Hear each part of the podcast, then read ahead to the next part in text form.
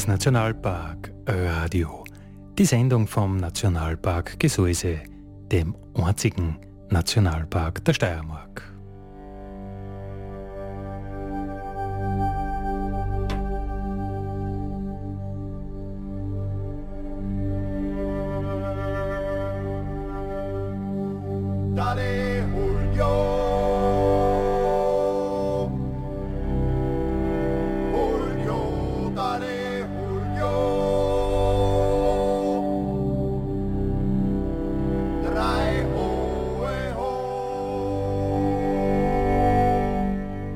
Jeden Mittwoch von 6 bis 7 auf die Nacht auf Radio Frequenz, dem freien Radio im Enstal. Und als Sendungsübernahme auf B138 im Raum Kirchdorf, immer am Montag Mittag. Grüß euch, schön, dass du da Andi Hollinger spricht. Äh, heute machen wir ganz was Besonderes. Wir schauen ein bisschen in die Literatur um. Äh, wir nehmen dieses Festival Berge lesen zum Anlass und zum, um uns wieder einmal äh, gegenseitig Geschichten, hm, Literatur vorzutragen, vorzulesen, selbst äh, gedichtetes oder aus einem Buch oder aus, ein, aus einer Bergbroschüre, was auch immer, alles ist erlaubt. Das findet einmal im Jahr statt, am 11. Dezember zum Internationalen Tag der Berge und ist traditionell beim Köbebiert in Jonsbach. Und jetzt schauen wir uns an, was letztes Jahr, also 2022 am 11. September, am 11. Dezember beim Köbebiert los war. Wir fangen an mit Raimund Reiter mit seiner Begrüßung, mit der Vorstellung des Festivals und dann gleich mit Herbert Wölger, unserem Nationalparkdirektor. Dann darf ich aufs allerherzlichste Grüße sagen zum fünften Mal, sechsten Mal, ich weiß gar nicht so genau, Berge lesen. Äh, schön, dass alle da seid, einmal grundsätzlich. Gefreut uns viel.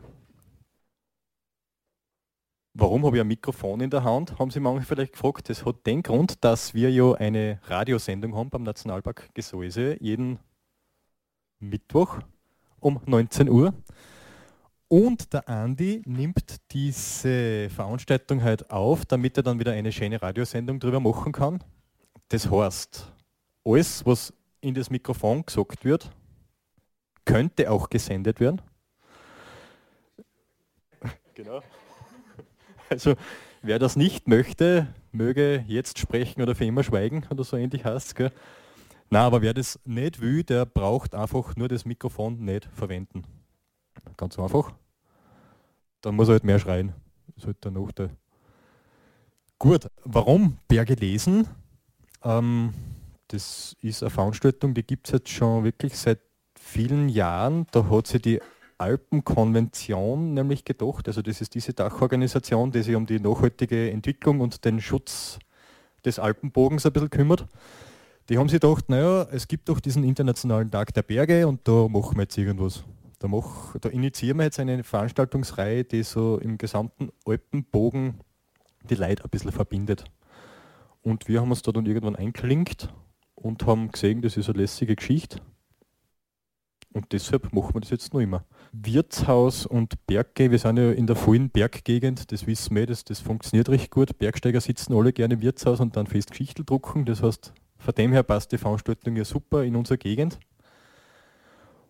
Und ähm, der, es passiert da kulturell total viel, das ist ein bisschen so der Hintergedanke, dass einfach das, das Literarische wieder, wieder, wiederbelebt wird und literarisches und Wirtshauskultur ist kein ähm, Widerspruch. Also es passiert recht viel in unserer Gegend, aber nicht nur in kul kultureller und kulinarischer und sozialer Richtung, sondern es passiert auch auf die Bergknurg. Und ist noch gar nicht lang her, da ist auch was passiert und der, den es betrifft, ist halt auch da unter uns. und hat eben sich angeboten, dass er äh, den Abend mit einer Geschichte eröffnet. Jetzt hat aber der Herbert nur eine, eine Einleitung, wo er gesagt hat, die muss ganz am Anfang sein, weil das passt halt nur ganz am Anfang und jetzt war halt meine Bitte, dass Herbert du die Sache einleitest und Schippi du noch und einfach unseren Abend startest und nachher wird das ganz ungezwungen, wer irgendwas zum Lesen hat, bitte einfach nutzen und das Mikrofon ergreifen oder auch nicht und uns unterhalten damit. Äh, mich freut es besonders, Schippi, dass du hergekommen bist. Du bist heute unser Ehrengast. Äh, aber ich habe voriges Jahr für die Öffnung was geschrieben. Und Jahr ist dann, hat es nicht stattgefunden, aber ich glaube, für die Öffnung passt es trotzdem ganz gut. Eine kleine Lesegeschichte, die heißt Lesen ist Sammeln. Meine Schwester, die Regine, hat einen Weinbauern geheiratet Einmal jährlich im Herbst der Lesezeit wird der Wein gelesen oder vielmehr die Trauben werden gelesen. Dabei schneiden die Leser Trauben von den Weinstöcken ab. Geerntet wird aber nur gesund, werden nur gesunde und reife Trauben. Gelesen wird also nur, was gut ist. Aufnehmen kann man auch Gedanken, wobei Gedanken zu lesen, die den Ort ihrer Schöpfung noch nicht verlassen haben, ist Auserwählten vorbehalten. Glücklicherweise gibt es aber Menschen, die ihre Gedanken niederschreiben. Dann können wir alle diese Gedanken lesen und vorlesen. Der verbreitete Zwang, möglichst viel an seinen viele an seinen Gedanken teilhaben zu lassen und die leichte Verfügbarkeit von Maschinen und Netzwerken, um diesem Drang nachzukommen, führt uns zu einer eher unübersichtlichen Vielfalt. Welche Gedanken sollten wir also lesen? Da heißt es, die richtige Auslese zu treffen. Aufnehmen sollten wir jedenfalls alles, was nicht unter Plagiatsverdacht fällt. So ist dem Lesen wissenschaftlicher Arbeiten von Promis, das Lesen von Illustrierten, in denen dieselben vorkommen, vorzuziehen. In England sagt man übrigens to read. Es wird also nicht gelesen, sondern geraten. Das erinnert mich an meine Volksschulzeit, als Frau Lehrerin Moser mir ins Heft schrieb, du schreibst wieder Hahn am Mist. Was mich beim Lesen besonders beeindruckt, sind die Berge. Da meine ich weniger das Auflesen der Gipfel, wie es mein Cousin Günther betrieben hat, als er vor wenigen Jahren alle über 2000 Meter hohen Berge der Steiermark bestiegen hat, sondern das Lesen von Berggeschichten. Also Abenteuer nachempfinden, die andere erlebt haben. Abenteuer im Kopf. Für echte Bergsteiger ist eine besondere Lesekompetenz von Bedeutung. Eine Felswand oder auch eher horizontal ausgeprägtes Gelände heißt es zu lesen, um eine gute Route zu finden. Bei ungesunden Routen kennen die Berge wenig Pardon. Danke.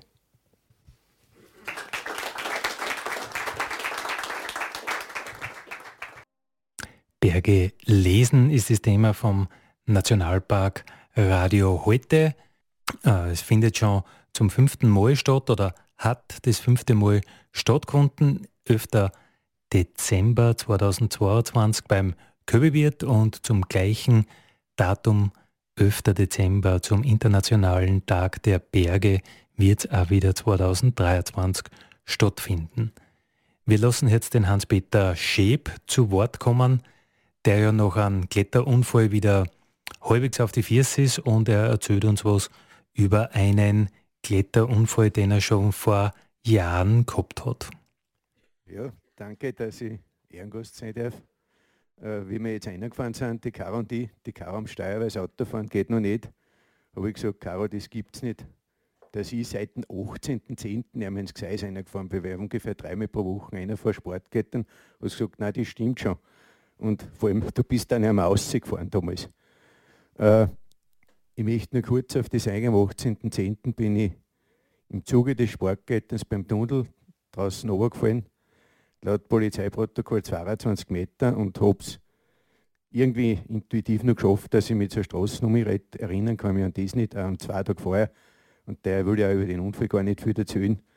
Äh, und es ist sie für mich gerade nur ausgegangen, nachdem ich eineinhalb Stunden von Top-Notarzt von die Feuerwehrsanität Dortmund und von meiner Frau und von Reitsch, die dann auch dazugekommen sind, weil sie informiert worden sind, reanimiert worden bin. Und nach eineinhalb Stunden hat man mich nach Graz in die Uniklinik geflogen und habe mich dann einmal ein paar Tage in Ruhe schlafen lassen. Äh, Bergunfälle sind mir nicht nur deswegen nichts Neues, weil ich ja lange in der Bergrettung bin, glaube ich, 40 Jahre, 18 Jahre war ich Ortsstellenleiter, sondern weil ich selber inzwischen auch die sieben Seiten Freilose in mein Heftel sind alle rausgerissen. Sieben hast war das Zimmer. Jetzt ist mein Katalog klar und ich weiß nicht, was ich nachher tue. Wenn ich gesund bin, aber wieder Bergsteigen geht nicht auf jeden Fall Freilose habe ich keinen mehr. Ich habe, lesen muss ich jetzt ohne Brühen, weil die Brühen, mit denen ich lesen kann, liegen auch irgendwo da am Tunnel unten und sind nicht mehr mitgekommen mit mir. Aber es geht ohne Brühen auch. Und ich bin vor ein paar Jahren gebeten worden, 2017 oder 2018 von der Sektion Graz, dass ich ein bisschen was für ein Heftel schreibe äh, mit Bezug auf Nationalpark Gesäuse und ich habe gesagt, gut, kann ich schon was schreiben. Und das möchte ich jetzt vorlesen, weil es halt charakteristisch auch das beinhaltet, was, ich, was mir hier passiert, nämlich dass ich habe, ich lebe im Gesäuse und liebe es. Von meinem Haus in Hall sehe ich die Berge rund um Atmund. Im Norden die Halderbahn mit ihren tollen Skitouren, im Osten den Buchstein und die Hochtaukette, Herz des Nationalparks mit vielen Kletterrouten. Im Südosten den Kreuzkogel und den Reichenstein. Im Süden die Waldberge Klosterkogel und Doneck. Tourenplanung vom Wohnzimmer aus. Nicht virtuell, nein real. Das ist Lebensqualität. Den Blick gegen Osten beschlagnahmt meine Lieblingswand die Dachel-Nordwand.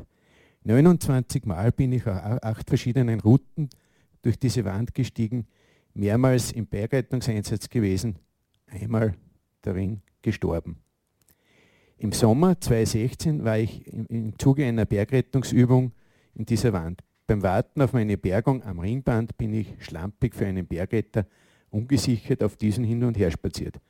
Plötzlich eine innere Stimme, Stimme häng dich an. Ich klinke meinen Klettergurt mittels HMS-Karabiner in jenes Seil, in welchem mein Rucksack an zwei Klemmkeilen fixiert ist. Eine, eine Minute später ein schwerer Schlag im Genick, ein Stein. Ich stürze aus der Wand. Der Vorbau rast auf mich zu. Jetzt musst du sterben. Hoffentlich tut es nicht weh. Endlos, so meine Empfindung, Empfindung falle ich.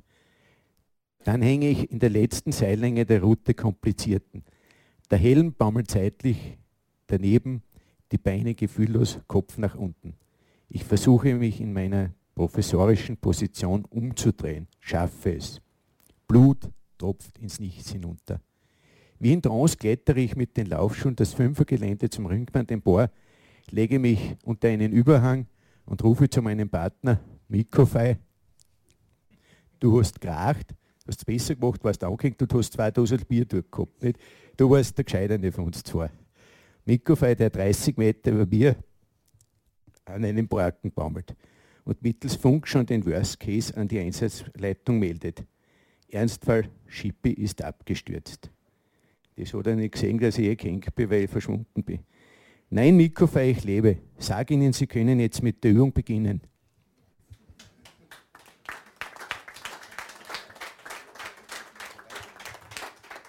Und die nächste, die wir hören, ist die Wirtstochter, die Dagmar Wolf. Also ich habe ähm, einmal daheim vor der Haustür am Tag ganz viele Fragen gekriegt das waren immer die gleichen, wenn es für euch runterkommen, euch zwei.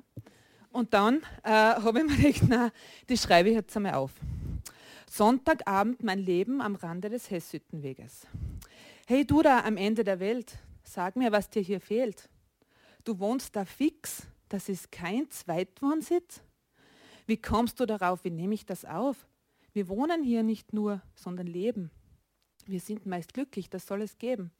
Der Weg zum nächsten Geschäft ist weit. Das weißt du schon. Wir shoppen dafür oft, oft nachts auf Amazon. Für unsere Erde ist das nicht gesund, das ist uns schon klar. Doch weit weg ist die SCS und der nächste Spar. Am Ende der Welt muss man liebend gerne Auto fahren. Ohne Auto hier kann man es probieren oder man sich das Probieren auch ersparen. Wir spüren die Jahreszeiten, die uns viele Emotionen bereiten. Viele spüren die Kälte gerne. Am Gipfel sieht man die Ferne. Nebel kennen unsere Kleinen nicht, der trübt in unseren Höhen selten die Sicht. Wir haben unsere Kraftplätze für uns allein. Da darf man ruhig und gerne neidisch sein.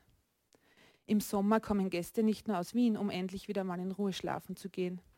Sie entfliehen der Dachwohnungshitze und treiben aus unserer Sicht die Work-Life-Balance wirklich bis auf die Spitze. Hier versteckt man sich nicht, wenn jemand Hilfe braucht. Doch in der Anonymität versinken, das geht natürlich auch. Das Gerede der Alten, wie sie in der Vergangenheit schwelgen und mit heute Vergleiche anstellen, da sind wir gewohnt und versuchen beides zu schätzen, das Alte und das Jetzt. Hey du da am Ende der Welt, warum hast du diese Pampa gewählt? Das war ja das Thema und ich frage mich, warum? Und überlege stumm. Die Welt ist schön und sie muss man sehen, von Shanghai bis Paris, von Rovaniemi bis Athen. Jede Stadt, das Land und auch das dazwischen kann einem auf, auf seine Art erfrischen. Ich habe vieles gesehen und auch geschätzt und mich oft in die Lage der Einheimischen versetzt. Es ist Gott sei Dank so, dass fast jeder seinen Lieblingsplatz sucht, wo er lebt, werkt und liebt. Einen Platz, der einem viel oder sogar alles gibt. Für mich ist der Platz jetzt da, ob für immer oder nur jetzt. Das ist doch für niemanden klar. Mein Herz ist dort, wo meine drei Lieben froh und glücklich sind, ob schon groß oder noch ein Kind. Aber jetzt zu dir, hey du da am anderen Ende der Welt, der so viele Fragen stellt. Warum sagst du, dass es dir hier bei uns gefällt? Warum hast du dieses, nämlich unser Ziel gewählt? Warum wohnst du dort und nicht hier? Fragen um Fragen, die stelltest du auch mir.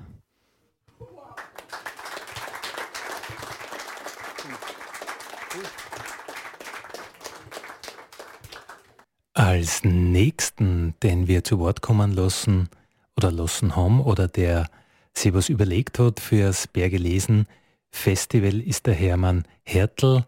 Der Hermann und die Ingeborg Hertel sind ja seit vielen Jahren immer wieder Stammgäste beim Bergelesen Festival und dieses Mal hat der Hermann Hertel einen Text vorgelesen, wie es mit seinem Vermieter einmal sich so zugetragen hat. Nachdem wir schon bei der Musik sind, bleiben wir, bleiben wir ein bisschen bei der Musik. Also das, was ich jetzt da vorlese, geht nur in die 60er Jahre des vorigen Jahrhunderts zurück, ist nicht sehr weit. Ne? Aber es ist eine köstliche Musikgeschichte, die auch eigentlich in den Bergen stattfindet. Die schönsten Geschichten schreibt ja das Leben selbst und mit der Nacherzählung werden sie zu köstlichen Erinnerungen. Diese Erzählung führt zurück in die 60er Jahre, als sich meine Eltern nach dem Krieg eine Existenz schufen und fünf Kinder in die Welt setzten, ohne zu wissen, wie sie sie ernähren sollten. Der Vater gründete eine Mechanikerwerkstätte und die Mutter zauberte das Notwendigste zum Überleben auf den Tisch. Es waren karge Zeiten, so sehe ich es heute. Damals aber verspürten wir Kinder kein bisschen Armut, denn das Wenige war mit Zuversicht und Glückseligkeit reichlich garniert. In der Rückschau war diese Zeit aber eine wertvolle Lebensschule. Noch dazu eingebettet in eine so herrliche Landschaft mit dem Grimming als Hausberg. Mein Heimatort lag ihm zu Füßen und wir hatten alle größten Respekt vor dem Koloss, der beinahe jeden Winter seine Lawinen ins Tal schickte und uns vom beliebten Ausseerland meist ein paar Tage trennte. Und diese Geschichte ist in diese winterliche Landschaft hineingesetzt, in der eine Großfamilie erfolgreich eine Wohnung suchte und beherzt zu den Instrumenten griff. Die Eltern waren kunstsinnige Menschen und deshalb war ihnen Musik und Gesang ein Herzensanliegen. Mutter bemühte sich, die Familie satt zu kriegen und hatte dennoch stets ein Lied auf den Lippen. Sie besorgte das Klavier aus dem Nachlass ihrer Brüder in Graz und Vater erhielt von Freunden weitere Instrumente geliehen. Der nun folgende Musikunterricht in der Musikschule war also vom Mund abgespart und gerade deshalb ein ernsthaftes Anliegen. Musik hatte für meine Eltern denselben Stellenwert wie die Fech Schulfächer Rechnen, Lesen, Lesen und Schreiben. Musik war kein Nebenfach. Ein gütiger Zufall wollte es, dass wir mitten im Dorf eine Mansardenwohnung in Miete übernehmen konnten. Die Betten wurden vom Vater aus Winkeleisen gefertigt und die Matratzen waren mit Stroh gefüllt. Rund um das alte schwarze Pianino aber begann die eigene Hausmusik zu klingen. Ich erinnere mich an Georg Philipp Telemanns kleine Serenaden und natürlich an viel Weihnachtsmusik. Vater an der Kontragitarre, Mutter mit der Blockflöte und wir so nacheinander mit Klarinette, Querflöte, Klavier und ich mit der Geige. Gerade ein paar Wochen in der neuen Wohnung wurde unser Vater von Herrn Ranninger auf der Straße angesprochen. Das war nämlich der Hausbesitzer. Er erkundigte sich, ob die Familie wohl zufrieden sei in der neuen Wohnung. Und mein Vater versicherte ihm, es sei alles bestens, aber wissen Sie, Herr Ranninger, wir sind halt eine große Familie und wir machen Hausmusik. Gerade jetzt vor Weihnachten wird es früh finster und wir haben Zeit, um die wichtigsten Lieder und Hirtenweisen für das Weihnachtsfest zu proben. Und jedes Mal, wenn wir so richtig schön musizieren, ich sage schön musizieren, klopft jemand von unten mit einem Besenstangel an die Decke. Die Partei unter uns ist sehr ungehalten und das ist uns unangenehm. Herr Ranninger aber schmunzelte und meinte, ja, was glauben Sie denn, Herr Hertel, warum ich gerade Ihre musizierende Familie in diese Wohnung genommen habe? Auf das hin haben wir weiter freiweg musiziert und offensichtlich erfolgreich. Der Mieter unter uns hat schon bald gekündigt und der Vater hat noch Jahre später erzählt, eigentlich hätte es sich ausgezahlt, daraus einen Berufszweig zu machen. Musizierende Familie vertreibt gegen Mieterlass und Honorar unliebsame Nachbarn.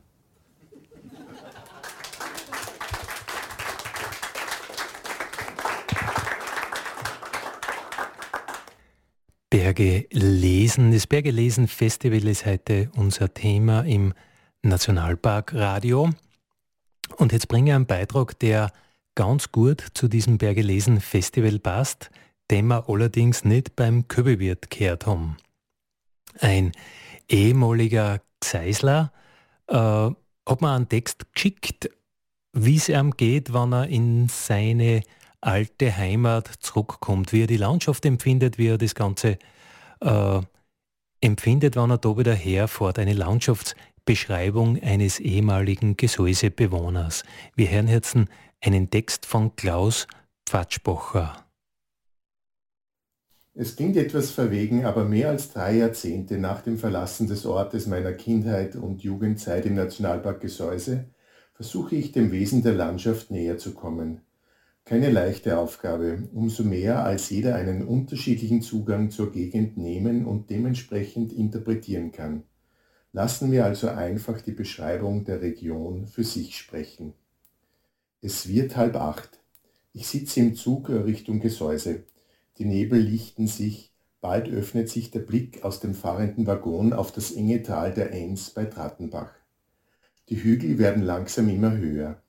Ich bewundere die Architektur der Vierkanthöfe und freue mich sehr auf eine Ortsveränderung.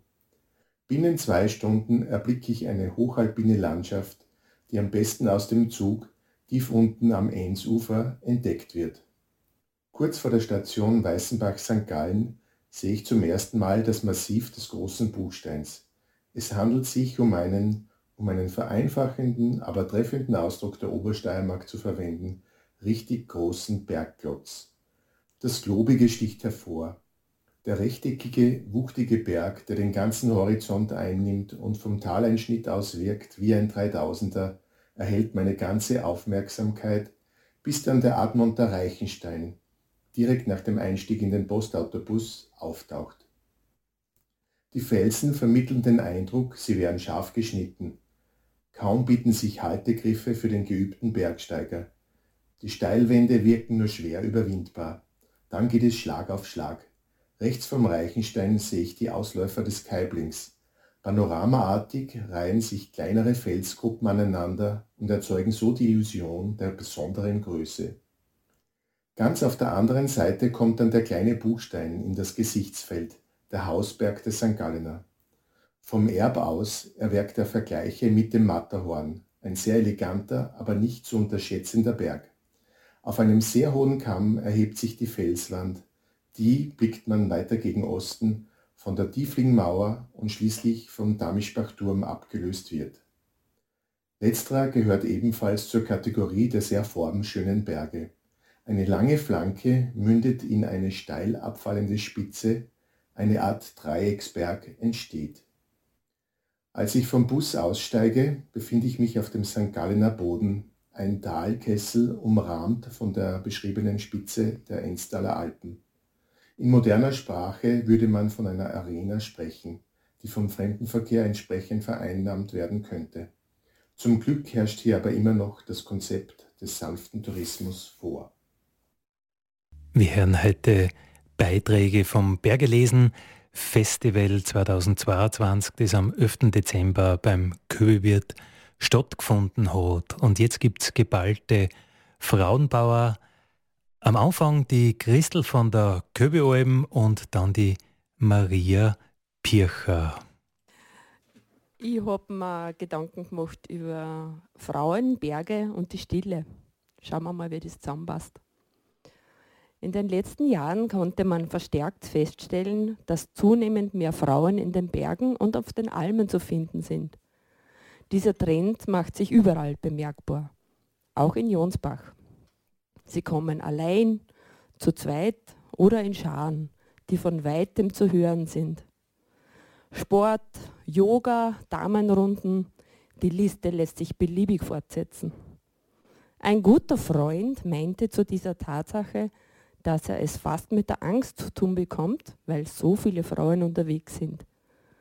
Wobei es mir bei seiner charmanten Art sehr unwahrscheinlich vorkommt, dass ein gestandener Mann wie er sich vor Frauen fürchtet.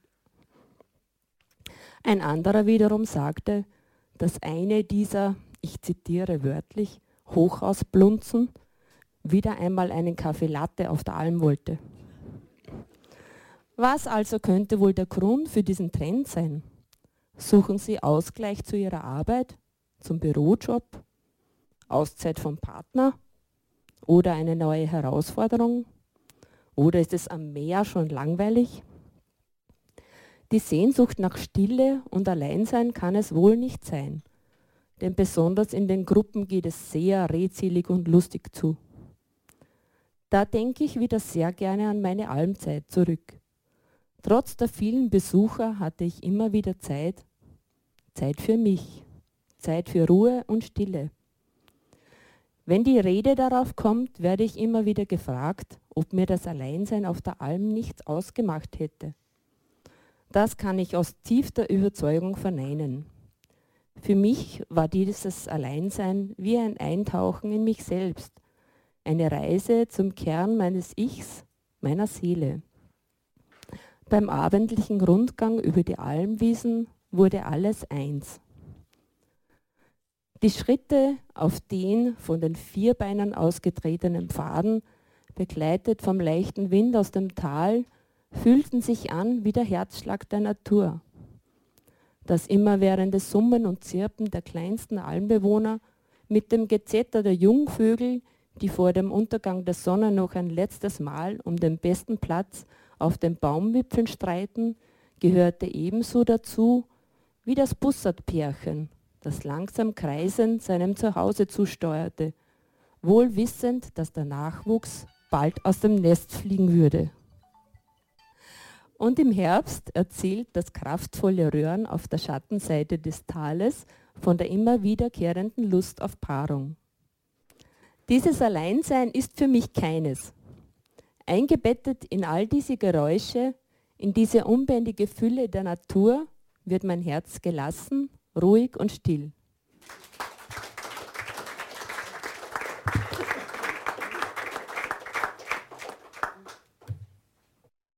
Also wie die Ingrid gesagt hat, ist er gekommen, habe ich mir gedacht, ich muss auch ähm, das Buch mitnehmen, wo der Bollner Ingrid ihre Gedichte drin sind. Ich weiß nicht, ob das jeder kennt. Das ist aus dem Gymnasium. Da sind ähm, Gedichte und ähm, Bilder von Lehrerinnen und Schülerinnen drinnen. Und die Bollner Ingrid hat da auch ihre Gedichte drinnen. Es ist mit, mit Nico angesprochen, dass ich das vorlesen darf. Ähm, und die Ingrid hat gerade vorher gesagt, ähm, das ist ihr Liebes Lieblingsgedicht und das lese ich jetzt vor für die Ingrid, aber jetzt ist es nicht mehr da. Gell? Wenn ich die Chance hätte, dir zu gehören, dann würde ich die Zeit anhalten, Sterne pflücken, dir die Welt zum Geschenk geben. Wir lebten dort, wo jetzt meine Luftschlösser stehen, in Wolkenkuckucksheimen, fernab vom Getriebe der Zeit, versunken in uns und unsere Liebe. Verwischt wäre die Grenze zwischen Geben und Nehmen und nur noch ein Gefühl bliebe, du. Und wir haben das vorher gelesen und dann haben wir erst den Titel von dem Gedicht gelesen und das heißt Illusion. genau.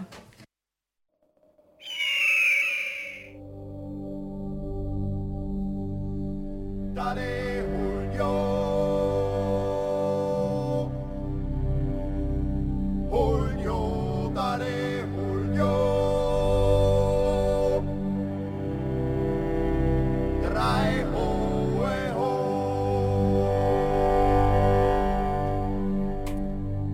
Das war's Nationalparkradio für heute.